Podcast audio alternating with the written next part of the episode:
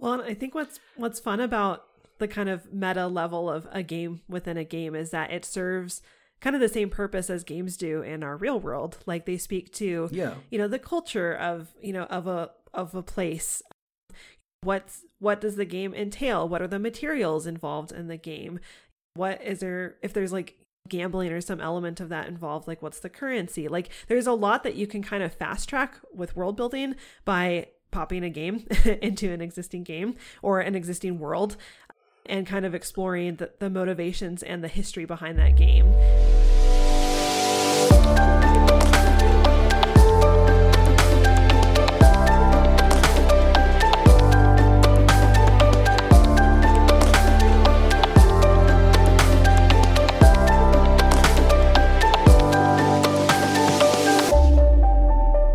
Welcome to Worldcasting, where we discuss real, made-up things. I'm your host, Adam Bassett, UX and UI designer for Campfire Technology, game designer over at Smunchy Games, and sometimes I write or draw things too. Today, we're talking about integrating games into your setting or your setting into your games. Joining me are B.H. Pierce and Sean, and from the Storytelling Collective, Ashley Warren. Would you all mind introducing yourselves? I'm B.H. Pierce. I go by Hex on the magazine. I'm a self-published fantasy author, and I hold an anthropology degree, so there's a piece of paper that says I know what I'm talking about when it comes to building cultures. And I've been I've been a forever DM for about 15 years, so I've got some opinions. Hi, I'm Sean. I'm a writer for the magazine, so you may have seen some of my articles or stories. And I'm also a college student. So I'm hoping to kind of bring the expertise is a strong word, but the information I'm gathering from doing economics and political science to kind of the world building sphere. Yeah. I'm Ashley Warren. I'm the founder and director of the Storytelling Collective, formerly known as the RPG Writer Workshop. I'm a writer outside of that. For the past few years, most of my creative work has been in the tabletop space, specifically Dungeons & Dragons. I'm the co-author of Icewind Dale, Rime of the Frostmaiden, Hecna, Legend Lore, numerous other projects in that space.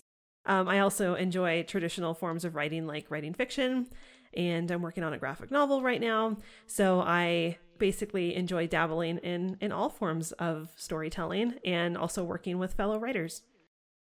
Awesome. Thank you all for joining us today. It doesn't bode well that I completely forgot to say that I write for the magazine. That's fine. We're on the podcast. Yeah. The magazine doesn't exist here. Although it does, and you should go read it. Yeah. Yes, it's very good. Especially the Ask Us Anything feature. That's marvelous. Yeah, truly a work of art. That's a very unbiased and true statement.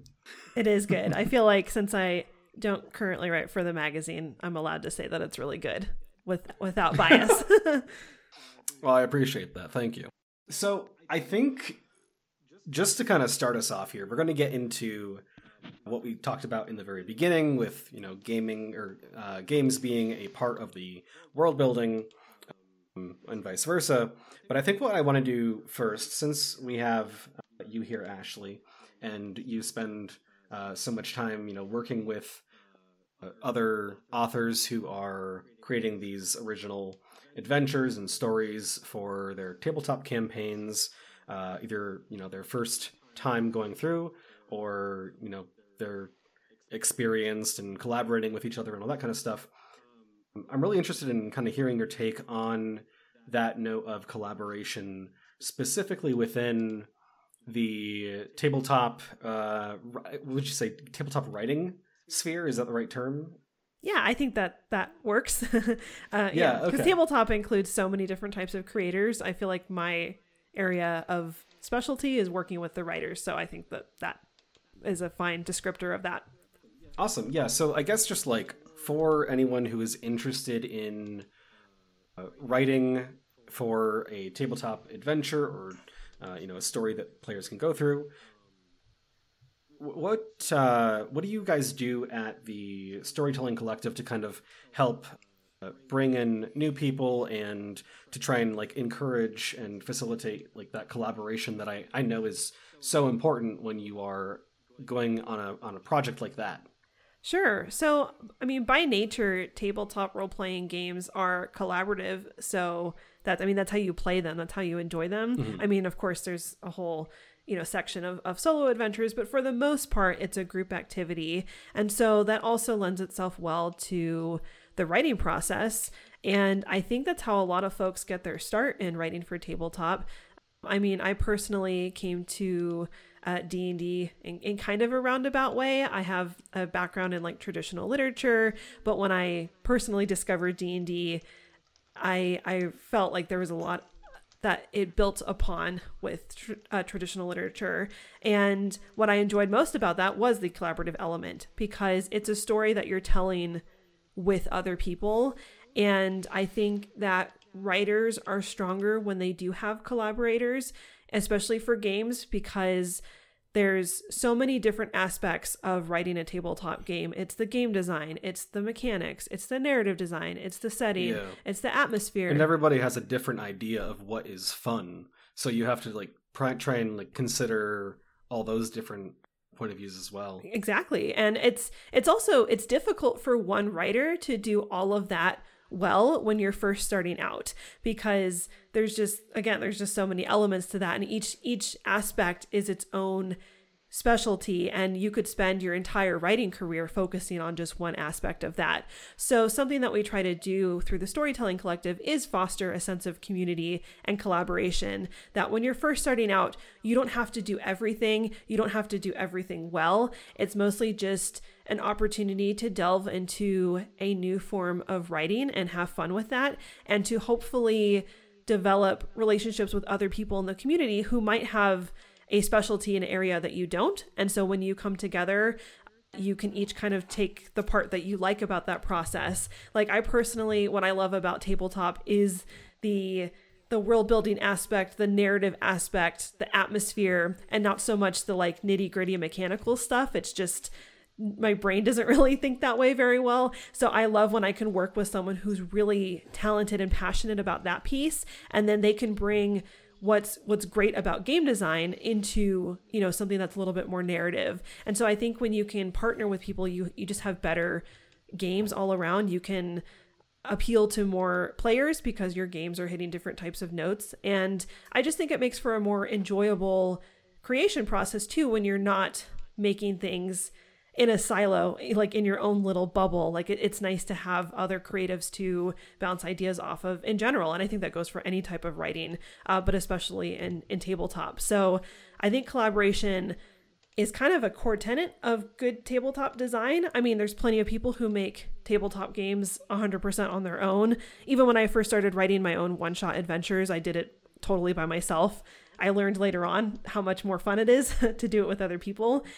So we hope to make that process, fun and approachable, because it's a little daunting sometimes to partner with new people. Being creative can be very vulnerable. And so a lot of that is having, very just inclusive community building to make sure that people feel comfortable in sharing their ideas and asking for help and asking for feedback. Learning how to accept feedback and criticism without taking it as a personal affront to you and who you are as a person. These are all things that just take some learning. Collaboration is important. That's why we're called the Storytelling Collective, because we're all about making stories with each other. That's awesome. I think one of the things that has always kind of stuck out to me as a difficult sort of point of entry for, I guess, any creative, and I guess especially so for all the reasons you've said with tabletop writing and design. And I think that's kind of knowing where to find people who are going to be willing to collaborate with you and to listen to your ideas and stuff. And of course, there's a whole element of that I'm kind of skipping over, where if you want people to listen to you, you have to listen to other people as well. It's a two-way street. Mm-hmm. But I think, finding places where that is maybe encouraged and expected can be difficult sometimes. So I guess the question here is, within the community that you have with the Storytelling Collective, is that something that anyone can just kind of hop in and start meeting people and doing all that kind of stuff, or they're like events that you schedule? I'm not really sure how the whole structure works. Sure. It's a little bit of both. We have active Discord servers, one specifically for RPG writing, and then one that's for our other programs that are with other areas of fiction, like short stories and poetry and things like that. But I feel like those are a great place to start. You can just hop in and start meeting people and reading their work. We do run lots of programs throughout the year. We have our flagship program, which is the Write Your First Adventure workshop, and that's designed for brand new aspiring tabletop writers. It's a very structured program, but also includes a community element where you get to, write alongside other people who are at the same stage in their writing careers as you are. And that, I really think that that's the most valuable element of that, is not necessarily the curriculum that we put together, but just doing it alongside a bunch of other people, because we kind of modeled it after like National Novel Writing Month, where everyone's kind of writing on the same schedule with a similar goal, although ours is a little bit more of a structured program. But we have kind of the same philosophy that it's very motivating to be creative alongside other people who are also being creative. And so we hope that with a bit of structure, but also, having this open invitation, we can kind of meet both needs, because it is intimidating to just be like, hey, come into our server that has like 2,000 people in it and just say hi. It's like, well, that's not always a good starting point for a lot of people. Yeah. So we try to have a little bit more direction there to, onboard new writers and make them feel welcome, and to really establish a supportive environment. We are very against competition as like a tenet of our community. We really want to encourage, fruitful collaboration. Like, it's, even if you have the same idea, someone else, both people are going to, explore that completely differently, and fellow creatives are there to help you. So we try to really break down a lot of those kind of negative aspects of some creative communities. And it's always an open invitation for people to join. We do a lot of free programs throughout the year. We actually have a Flash Fiction February challenge coming up soon, where people, we give people a prompt and they can write, just a short piece of flash fiction every day. And so we try to do kind of a mix of, actual like learning programs, but also just some free form activities, just to keep people inspired and motivated to create. And we kind of function as just, community cheerleaders for writers, because it can be lonely when you're learning how to write something new. It can feel discouraging, and we want to try to get people over those obstacles so that they can share their ideas with the world. So hopefully we're accomplishing those goals, but it's something that we're always working toward. Well, I probably should have mentioned this before we started recording, but I actually recall whenever the last, like, Your First Adventure program was, the guy who published my card game Frey, which we'll talk about later, he went and checked it out, and I think he signed up and went through it all, and he came over to me one day and he was just like, yeah man, this is really fun. Like, he's just having a great time going through it. And I think kind of like what you're saying, just like being around people in that creative space, kind of all working on creative projects, it was very exciting for him. So I've heard good things. That's great. I'm so glad to hear that. I mean, we always try to focus on helping people develop a good creative process that works for them, because that's really the key to all creative work. It's not really always about being the most advanced like narrative designer. Like, yes, you could read books on theory and those things are important for sure. But when you're just starting out, it's really just about your own process. And that process is different for every person. And a good part of that process is having collaborators. If you can establish that early on in your writing career or hobby, then that will carry you through, the more ambitious projects. Like, a lot of the things that I've been able to do in the tabletop space are because they were collaborative efforts and not things that I could have done on my own. And so hopefully just providing a starting point there will encourage people to network and connect with people that kind of share their creative vision. But yeah, I mean, I think collaboration is always important. Sometimes it's undervalued in creative communities, so we try to make that the first step rather than an afterthought. Yeah, when I used to run panels, I used to do anime convention panels in the before times. And one of the things I did I did a panel called How to Finish a Story that usually did pretty well. And like the one thing I'd like, one of the buttons I'd always pound was you need to know your process. Mm-hmm. That's the first step. The first step to becoming any kind of creator is you need to learn what makes you do good. Mm-hmm. What gets words out. Mm-hmm. I recently spoke with somebody for an interview over at Campfire, Brent Lambert. And he was talking about how like your process is super important and all that stuff like we're saying. But one thing that I thought was interesting he said, which I've done before but hadn't put too much thought into, was basically he was saying that you should be experimenting basically whenever it makes sense to do so. Mm-hmm. So like if I like put together this short story, the next time I put a short story together, I might approach it the reverse way. So like if I planned it out really meticulously first, maybe I pants the next one, or I do some kind of hybrid, or maybe I like make a mood board of a whole bunch of images to kind of like set the mood and inspire, you know, whatever words come next. And you know, his whole thing was like, you're not going to know what works and what doesn't until you try a whole bunch of stuff. Mm-hmm. So, like, yeah, you're finding your process is super important. And I think a huge part of that, which I previously hadn't given a whole lot of thought, is, you know, that process of experimentation and, like, intentionally trying different stuff. Yeah, absolutely. And, I mean, that's kind of the most common question we get in our community is, like, how do I know what my process is if I've never done it? And so part of that is, you know, providing, like, a model process of, like, here's an example of how you could approach a project like this. It's not the only way. There's no one way to have a creative process whatsoever, but here's kind of a potential toolkit that you can pull from. And our hope is that when people go through, you know, our programs, that they take what they like, but also what they don't like, and then they change that and apply that to their own process. And the more you can learn that for yourself, the better it will be. And plus, creative processes, they change throughout your career. Like, my creative process now is so different than it was, you know, 10 years ago. And so it's not some static thing. It will evolve as you learn more about your craft. And then going back to one of your other points, like what we've seen a lot in our community lately is people applying their knowledge of one form of writing to another form, another medium, which is something that's really exciting to us. And that's partly why we branched out a little bit beyond just being the RPG Writer Workshop. So like, for example, for our upcoming Flash Fiction Challenge, a lot of people are eager to write some little short stories about their D&D campaigns and or writing, you know, character explorations using the Flash Fiction format. And so I think like what you were saying about experimenting with different things is vital for any writer.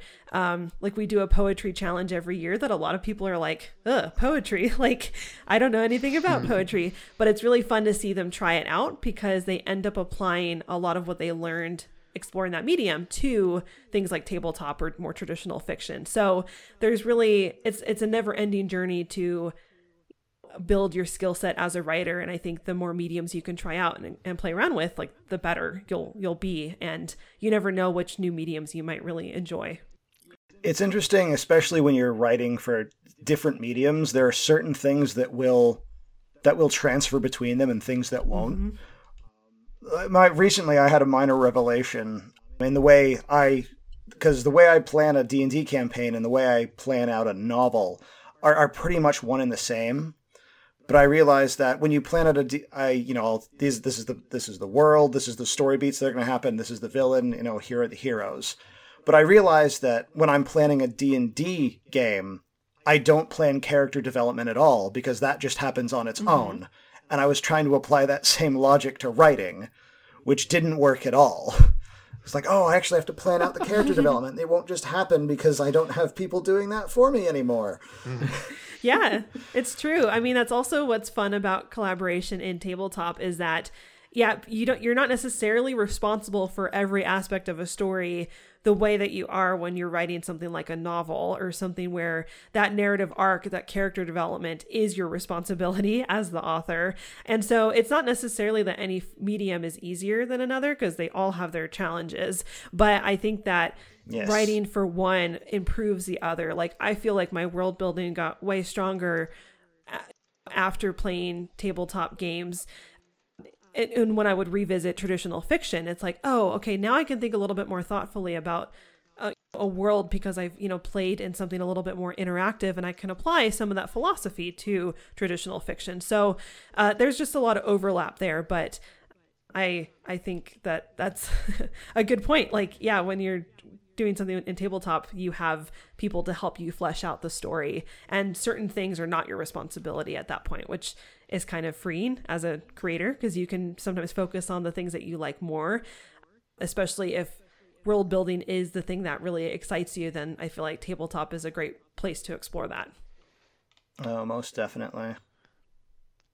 Yeah, so I guess the way I see it is, like, the difference between like a novel and kind of tabletop is, to be very kind of philosophical about it, is like you go from being like a world building god almost, you know, like you're the sole creator, everything stems from your vision, to then when you're working with other people, it's like working with like a pantheon, because, you know, everybody has their different skills they bring to the table, their different areas of interest, and suddenly, like, it's a collaborative project, but it just becomes so much more because you have this wealth of skills to kind of direct. And if you do it really well, you get like a really cool project. That's not to say like you can't do really cool things solo either.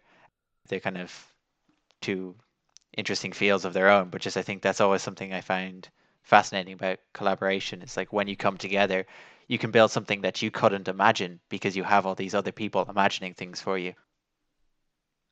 Yeah, and kind of one of the neat things that we picked up on that note from one of the interviews that we did for the magazine, I think at the start of last year, we had Eleanor Farron and Luis Loza on from Paizo, and one of the things they talked about with their Lost Omens books, which are kind of like world-building guides that go into, you know, different discussions on historical heroes from the setting of Pathfinder, I think it's Golarion, and, you know, various stuff like that.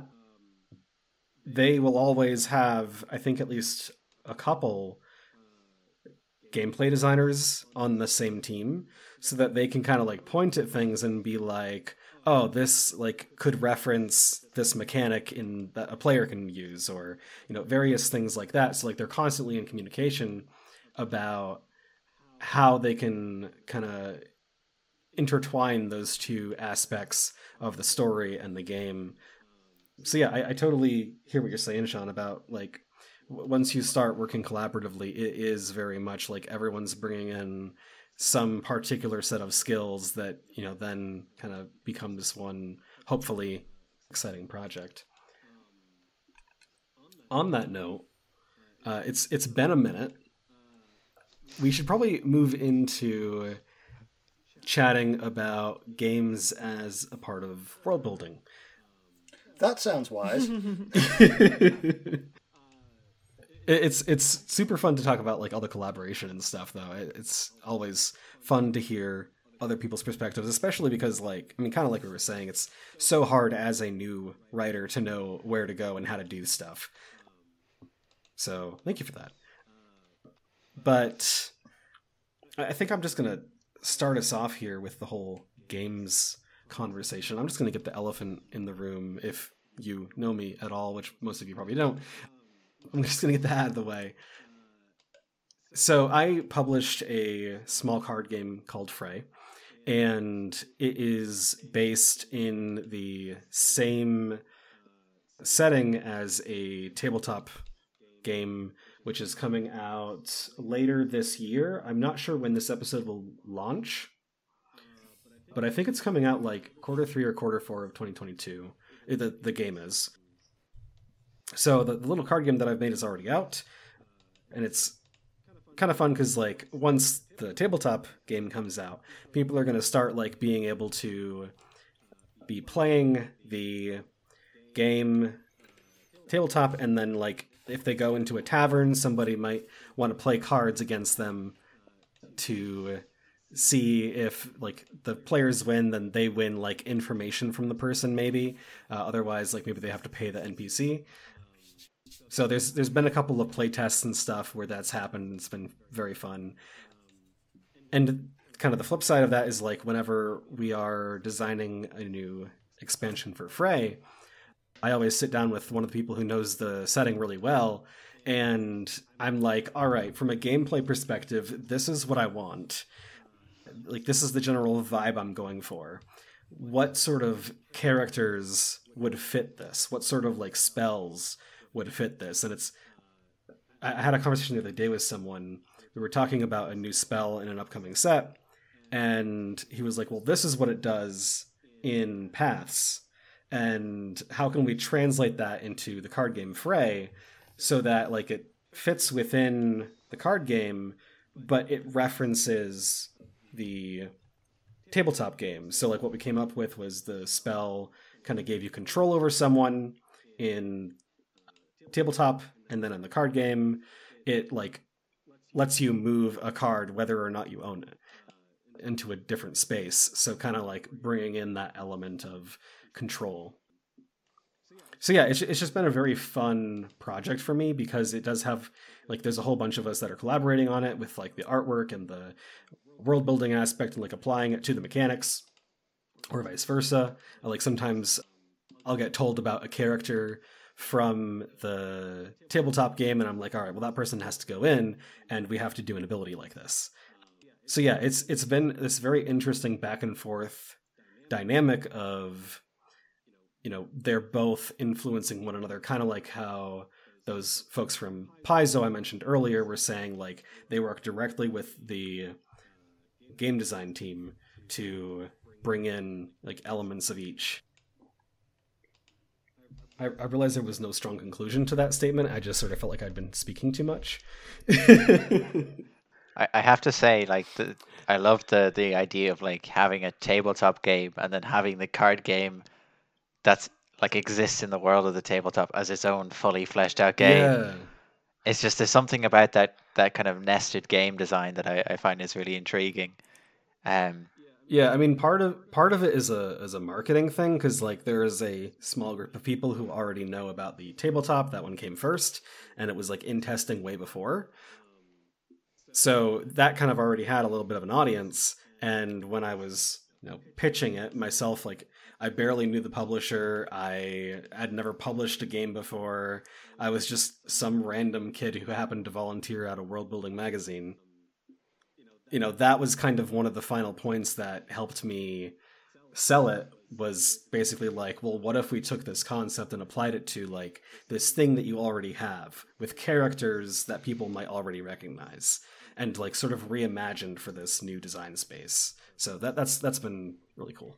Well, and I think what's fun about the kind of meta level of a game within a game is that it serves kind of the same purpose as games do in our real world. Like, they speak to, you know, the culture of, you know, of a place. What does the game entail? What are the materials involved in the game? What is there, if there's, like, gambling or some element of that involved, like, what's the currency? Like, there's a lot that you can kind of fast track with world building by popping a game into an existing game or an existing world, and kind of exploring the motivations and the history behind that game. And I think it's always fun when world building to have little, like, shortcuts into a settings, culture in that way. And it's also, like, it's especially fun in tabletop, which is by nature a game, to have a game within that, because, you know, you have to figure out, like, how do you adapt the mechanics of that to the in-game game. And then, I don't know, it becomes this weird thought puzzle experiment to figure out how to do that. Like, if you have, I've played D&D games where there's a poker type game within that, and it's like, are we going to play this out with dice? Are we going to actually play, like, a real hand of poker? Like, you know, what are the stakes and the consequences? So it's kind of a fun thing to toss in and then explore, like, why is there a game here? Like, what does it mean? Are people familiar with it? So there's a lot of fun questions you can kind of bring up for an original setting that way. Yeah, absolutely. And, like, you don't have to make a whole original game within a game or a story. You could, like, modify an existing one. Like, from A Song of Ice and Fire, you've got Savas, which is basically just fantasy chess. Mm-hmm. And, like, you don't have to know a whole lot about it for it to be impactful to the story. Like, it is there to show you that these characters are intelligent, or for, like, people to kind of do something while they're talking. Because, you know, one thing that I kind of rally against is sometimes in writing, especially like within prose and everything, you'll sometimes have like two characters who are talking, but they aren't like doing anything. They're just talking to one another. It's always so much more compelling to me. We were talking about this before the episode started recording.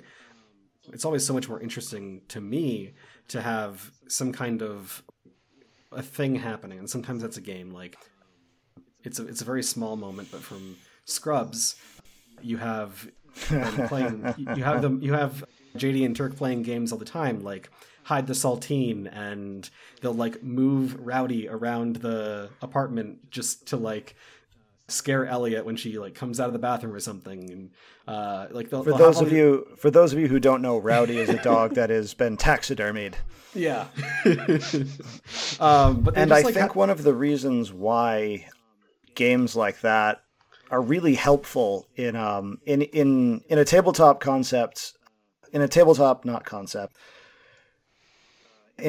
or in a novel or any kind of fiction is that it helps ground the people enjoying it in the world. Yeah. Because when if like take Scrubs, for example, you know, if you're watching Scrubs, there's chances are you're not also a medical intern who knows like all the drama and stuff they're going through. But you do know that you have played all of my medical knowledge from Scrubs. Oh dear. But you do know about playing a stupid game with your friends, so that helps you identify with the characters. And in the same thing in a piece of fiction where you might be like fantasy or sci-fi, it's like, you know, you don't know what it's like to, you know, repair a steam valve on an intergalactic spaceship or whatnot. But so when the author describes that, it's like, you know, crazy and out of left field. But if, you know, these two characters sit down and play space chess, you're like, oh, hey, I've played chess. I feel like I'm involved in this now. So it makes it more tactile in a way, almost more real. Yeah. Like games are a great way to kind of abstract and kind of like, maybe abstract is the wrong word, but like take a complex feeling or concept and just simplify it to something that we can understand. Like there's an entire field of, I wouldn't call it economics per se, but kind of, I don't know what the proper term is, but like game theory exists as like an entire academic field of, let's take like interactions between people and gamify them because it just makes it so much easier to kind of understand what's going on.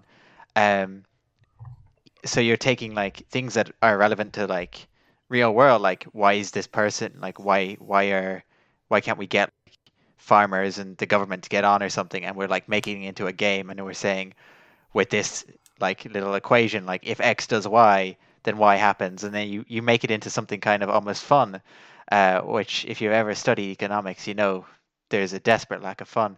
But yeah, like if any of my professors find out, I'm sure I will be shot dead for saying that. But yeah, it's like, I mean, they got to know, right? Oh, I'd hope so. But yeah, it's like, that games are just a great way to take complex arguments or ideals or just the plain old facts of living and kind of make them fun and easy to get across. You know, you can show who's winning an argument by who like checkmates the king in space or wizard chess or whatever. And the reader goes, oh, I get who won this argument, this complex thematic. Yeah, yeah. But yeah. I haven't seen it myself, but I have seen that famous scene. Oh, words are difficult. I've seen the moment from Ted Lasso where he kind of just like nails that last bullseye in the dartboard amid a tense conversation with someone who they're arguing. I don't know the full context. Like I said, I haven't actually seen the show yet. But it's a really good example, even like not knowing the full context, of how you can use a game as kind of like this external element to sort of show like who is winning an argument and how are the characters reacting to something. Like as one person continues talking, like he's getting more accurate, and it's just like it's a really kind of good final punch. Now I think kind of the flip side almost that you could take this as well is really interesting. I read a story by Ted Chiang in his collection Stories of Your Lives and Others, which is the same collection that the movie Arrival was based on, one of those stories. It's very good. I would recommend it. But basically one of the stories in there, I don't remember all the details. It was a little while ago I read it, but there's a smart person, and he's getting smarter because science. And they don't really delve into it too much more than that, at least not in a memorable way. But it was really interesting seeing how this character becoming more intelligent kind of changed his psychology a little bit. And it made him want to test that intelligence against anything he could find that could challenge it, because everything just started becoming so trivially easy. And there was this one mysterious person that had undergone the same clinical trials that he did that made him so smart, and they became engaged in this game of wits where they were constantly trying to one up each other, and it kind of escalated to the point where it became deadly at the end, as I recall. But it was just this very interesting way that they just became so bored with reality that the two of them kind of engaged in this game against one another because they were the only fair match for each other. They should have just played Hide the Saltine. Yeah, I feel like games are such an easy way to establish some semblance of tension, both in, well, really in any sort of literary medium.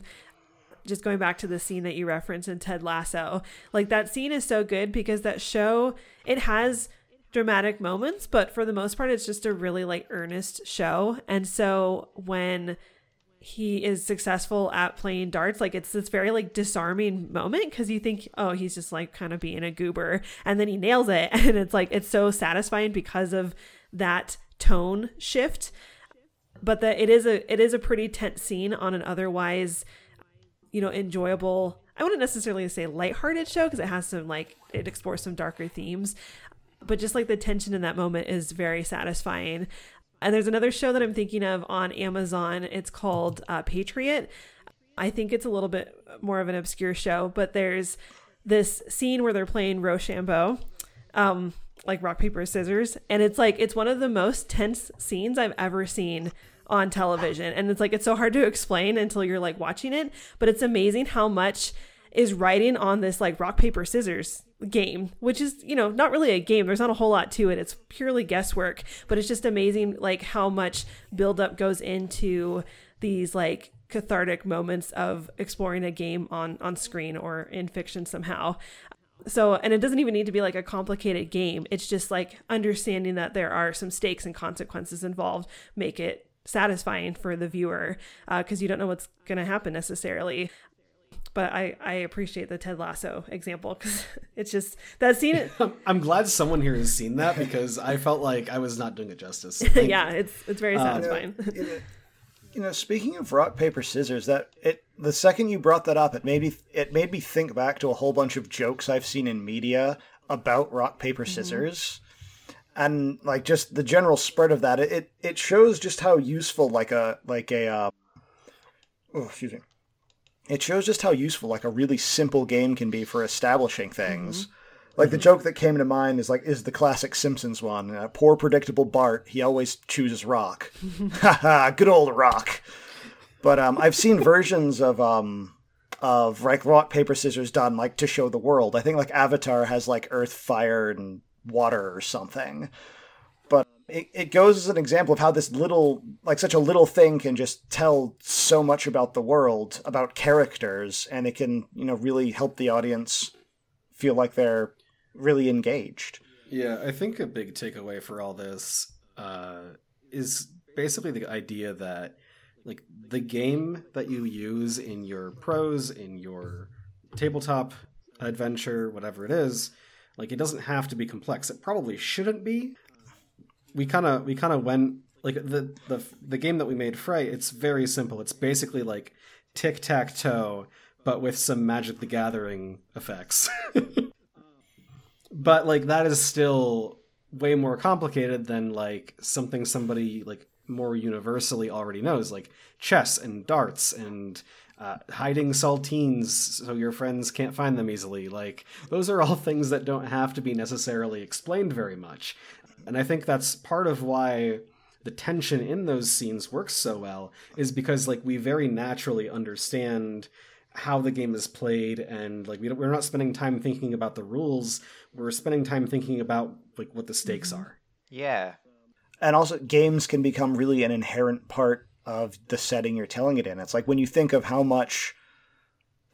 closely entwined, like, playing card metaphors are with a Wild West setting. Yeah. You know, like your Dead Man's Hand, you know, your Ace of Spades, you know, all that sort of thing. Mm-hmm. So it's if you do your world building right and slide it in, you can have someone show up with, like, you know, a suit of your own playing cards, and the audience or your players will go like, oh, if you're like. And it's also important to keep in mind as well, like, the basic set of playing cards that we know today was not always the basic set of playing cards. There was some time for that to sort of take hold on the world. So, like, what was the world like in a time before that was solidified? Like, if you went from, like, France to Germany, were there two whole different sets of cards? Or would, like, the French set be, like, this luxury over in Germany or something? I don't know. But, like, you know, I think when you're talking about the world-building implications of all this, just, like, looking at our own history, like with so many other subjects, it's really easy to find examples of, like, how the things that we take for granted today, you know, there was a time before everything was, like, standardized. And yeah, you know, in the future, there's going to be, you know, probably some new versions that come up. I don't know what those are going to be, obviously, but, like, you know, they're going to take on the existing formats and probably modify them a little bit. Like, maybe not chess or Go, but I'm sure something. Like, yeah, like, to build on that point, we have so many versions of football running around in the modern day. You know, you've got American football, you've got soccer, you've got, like, Gaelic football. Yes, I need to get the obligatory I'm Irish bit in here. Oh, cross it off on your bingo cards, everyone. And you've got, like, I guess, like, rugby as well. Like, I know that probably doesn't count as football, but, like, it's a similar kind of game.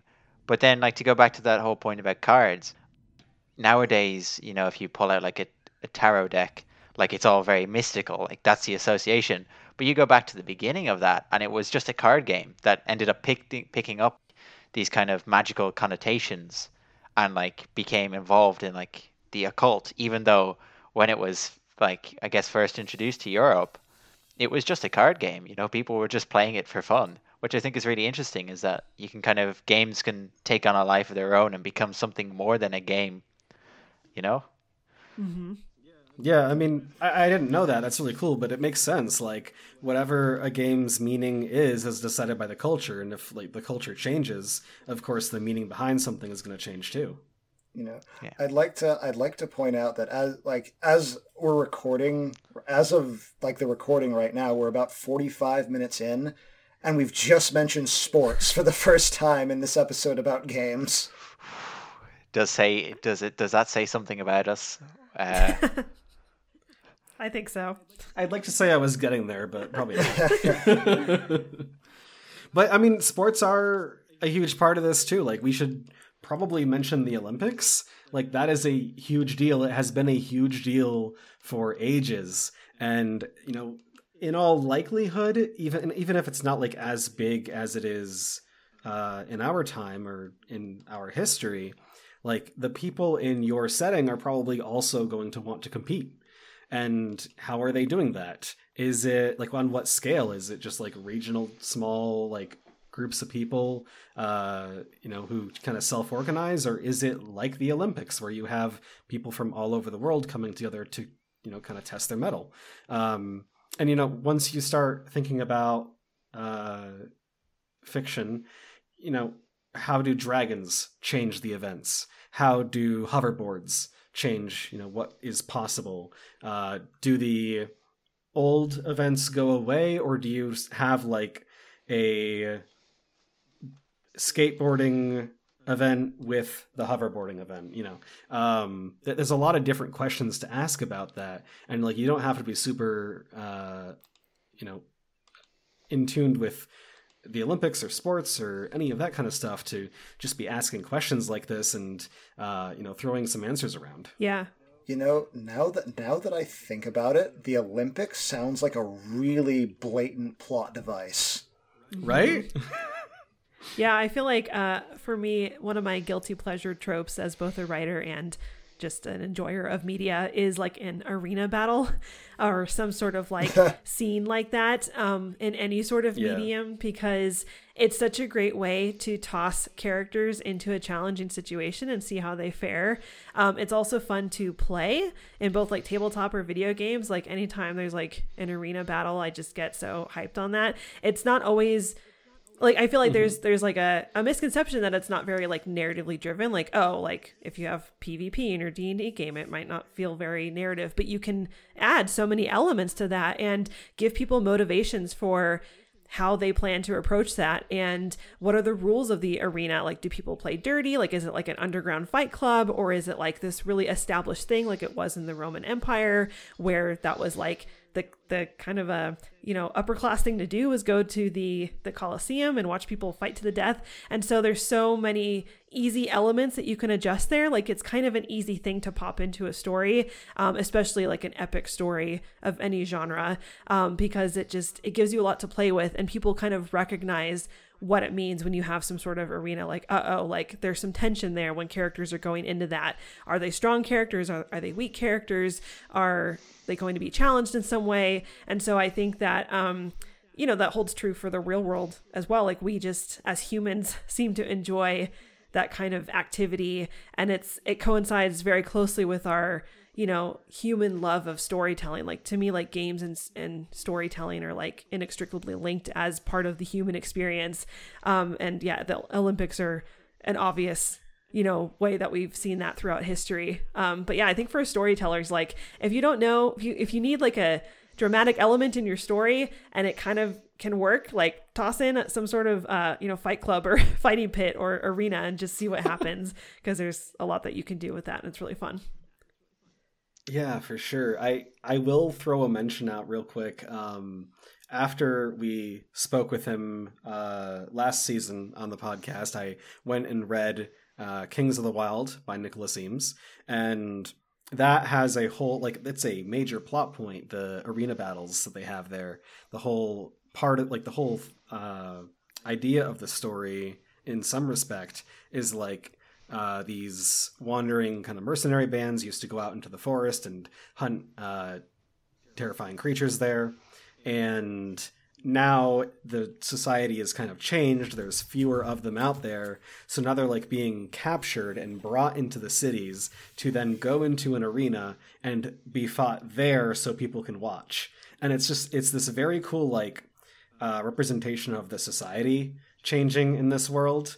It's very like, it invokes a lot of the sort of changing of the times that Eames is trying to get across, because like so much of it is inspired by the music industry changing, and it's just like a really cool thing that he does that like still is this epic fantasy moment when like everybody is fighting in this Colosseum suspended by chains over this river, and there's like this giant beast that's been loosed out, and like you can see that its wings have been clipped so it can't fly away, and it has to fight in the arena. And it's the stakes are established. It's good. That's it. It's good. Kings of the Wild is fantastic. I love that series so much. I'm excited to read the sequel. I haven't quite gotten to it yet, but I've ordered it. It's on the way. Oh, yeah, it does kind of, it has a similar vibe to it, but again, it invokes that whole like changing of the times, which I think is really interesting.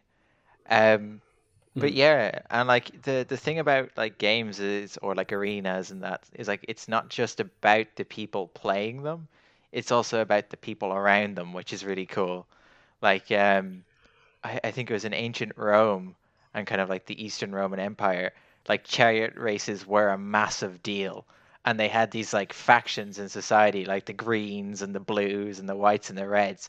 And like whoever won like a race, like that could like set off a riot. Like they had riots over who won the chariot race that could determine the fate of the empire, you know, like I think that's like, yeah. I mean, we have that in America with football too. So. Oh, yeah, and soccer hooliganism. Not like the Nika rats. Yeah. Yeah. But it's like fascinating to me, like that games by their very nature, you know, then like you can play them one-on-one or like in a small group, but they kind of attract attention. And I think like for all like the many sins of the author, I think that's one of the interesting things about Quidditch is like that it, as a concept, like as a game, you know, like if you lay out all the rules, it makes absolutely no sense. You know, everybody else is irrelevant. You just need to catch the little golden ball and you win. But like from a investment point of view, like that's perfect because you can focus on the two main characters. You know, like the bad guy is going to get the snitch. Oh no, Harry's going to get it, whatever. And it creates this really interesting dynamic for the reader and kind of like the audience where there's the game going on below, down below. And that's important. You know, that can have an effect or like theoretically. But it's really just about like the main character and like everyone's watching them. And then it kind of, you toss in all like the narrative, like people continually trying to assassinate Harry, whether they want to do it like intentionally or just through incompetence, you know, it keeps happening. And you get like this really interesting dynamic. And then to continue this rant far longer than it should go on, they end up introducing like the World Cups, and like you know they start off the fourth book and they all go to the World Cups, and it's like a really nice moment because everybody knows Quidditch by this point, and they're like, wow, what a wholesome event, and oh god, the terrorists have attacked and it's awful. But it's just like I have to mention the World Cups because Ireland wins it, and that's the only reason I'm bringing it up. No, I have other reasons. But yeah, it's like fascinating to me because like the game becomes something beyond just a simple game. It becomes like a narrative, like it's almost like a safety net, you know, like this is something that happens every book. It's really comforting. So we're going to go to a big event and we're going to have a nice fun opening, and then it like subverts it because you've been sucked into what Quidditch is and what it means, even with all the like, again, blatant assassination attempts that really should be watched when you have minors playing dangerous games. But I just think that's fascinating, like that the game moves beyond just being between the two characters and it kind of becomes this almost parasocial, is that the right word? I don't know. But it just becomes this bigger connection between them all, which I think is really fascinating.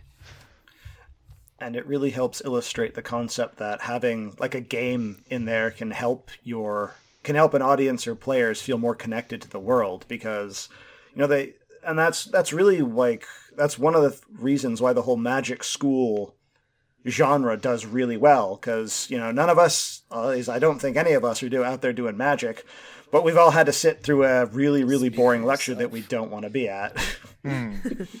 Yeah, don't remind me. So my biggest life regret is not getting some mysterious invitation to a magical school, you know, someday. Yeah, what's that about? Yeah. I don't know how those usually go. I think I'm kind of happy that I just went to my local high school and not like, you know, the faraway academy where, you know, the headmaster wanted my blood. True. Yeah. Details. I don't know. Still sounds fun to me. Yeah. Yeah.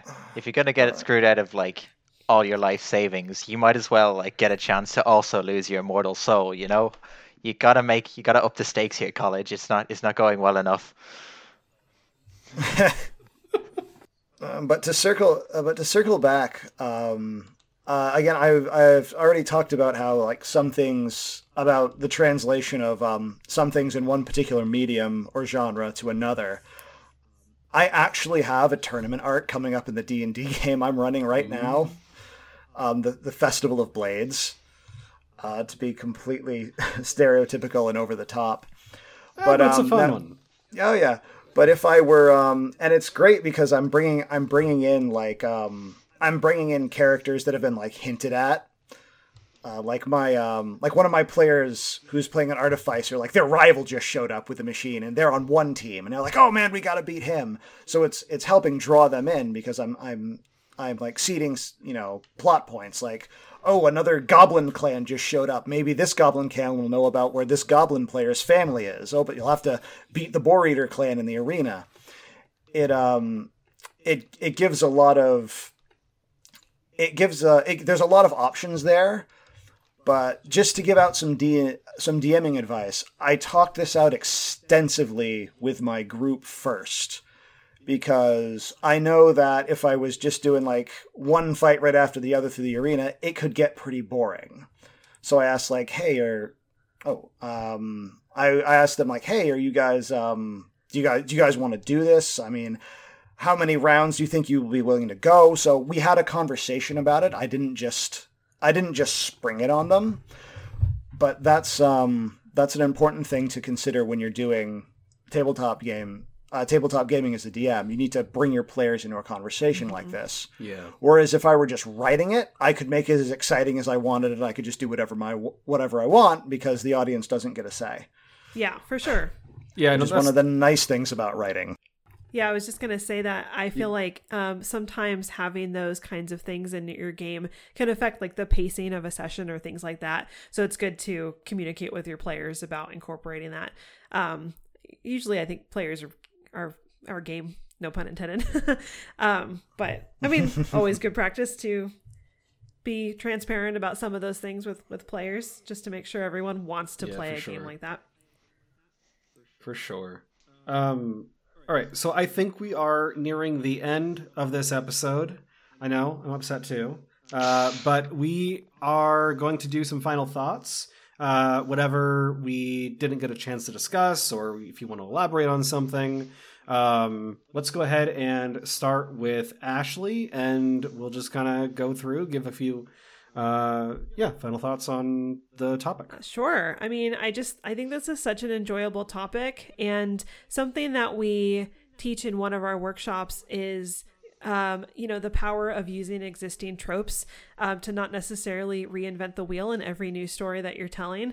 And so I think if you can get a lot of mileage out of including games into your stories, that's just a fun way to experiment with all the things that we've discussed here, like, building tension and challenging your characters regardless of the medium you're working in. And so I think that games, they serve a purpose in world building, and I think it's fun to experiment with that.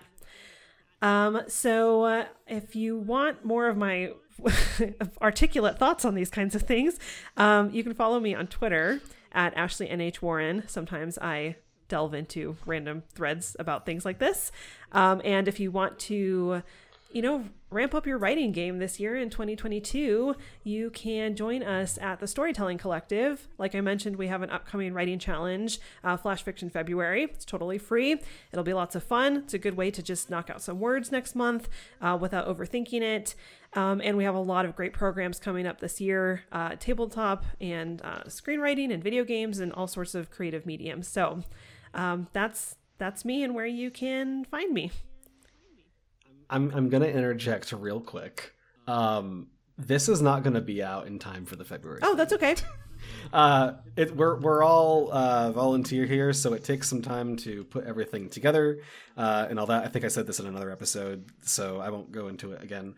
I mean, that's fine. I mean, it's the same point still stands that you just go to the website and see what we're doing and hop into whatever's currently happening. So that's fine with me. Yeah. Go check out Storytelling Collective if you like storytelling and you want to do storytelling. Yes. And they're going to have something always. We have something pretty much every month this year. So there's plenty to do. And if you want to do flash fiction when it's not February, you can do that at any time of the year because there will be a channel in our Discord server for that. So awesome. Thank you. Yeah.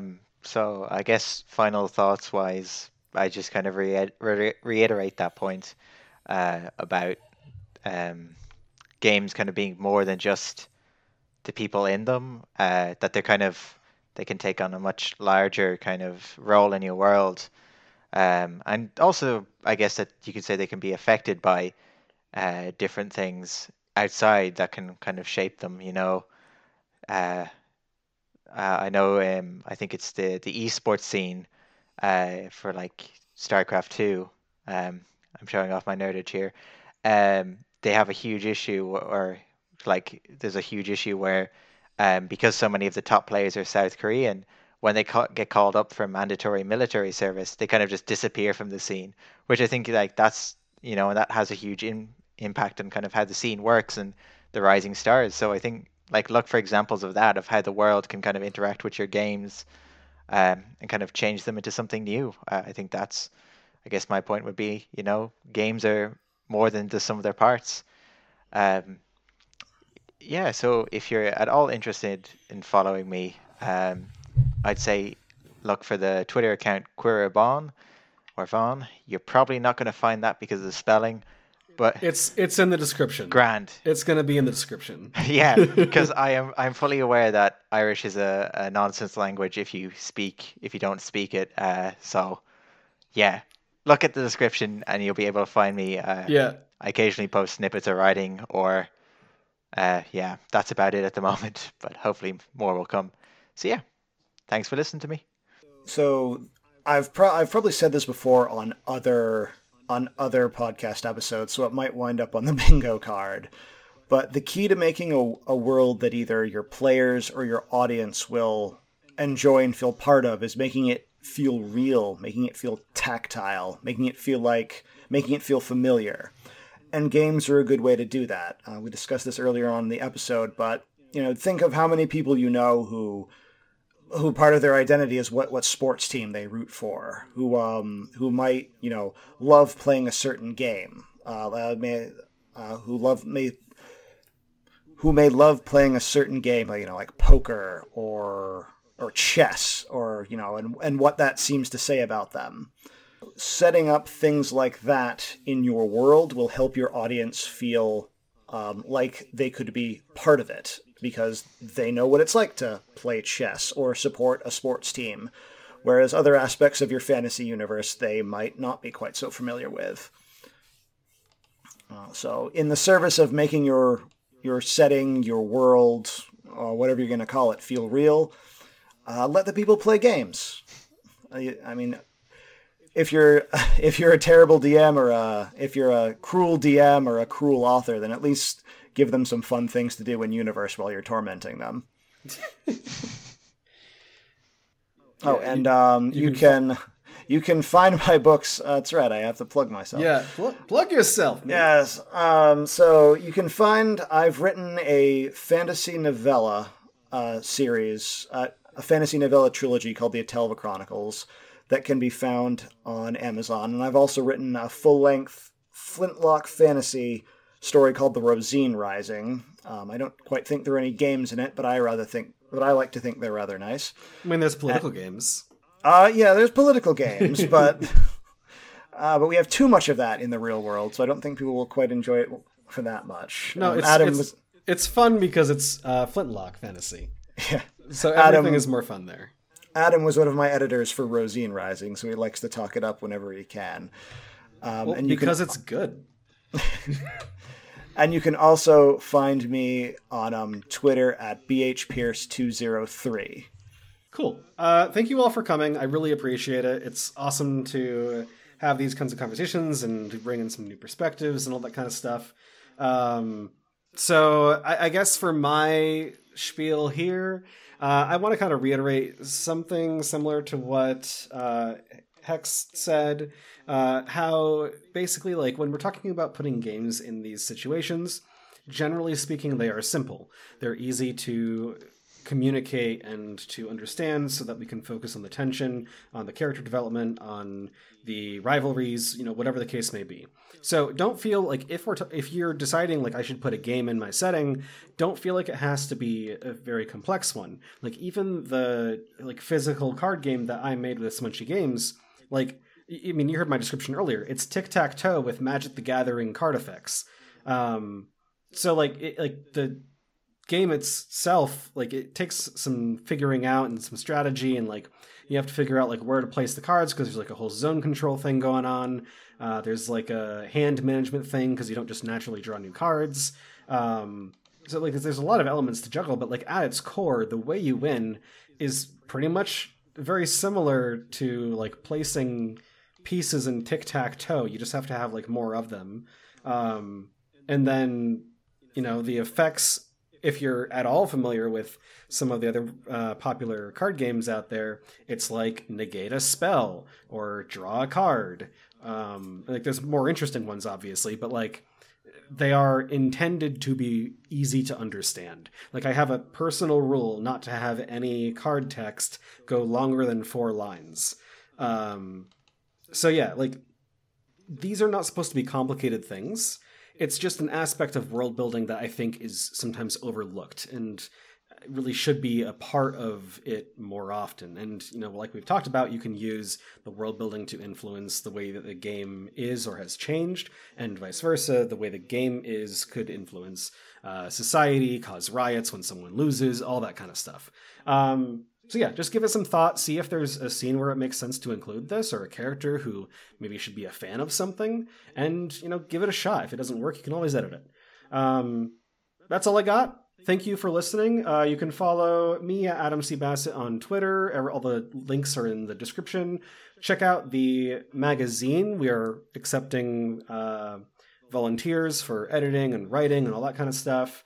By now, there's going to be a new issue coming soon by the time this comes out. So keep an eye out for that. Yeah, that's it. End of the episode. Thank you for listening. Thank you all for joining here. You've been listening to the Worldcasting Podcast, an affiliate production of World Building Magazine. If you have any comments, questions, or suggestions, you can check out our website at worldbuildingmagazine.com, where you can also find links to all of our social media and our Discord server. This episode was edited by Adam Bassett and Sean Gooding.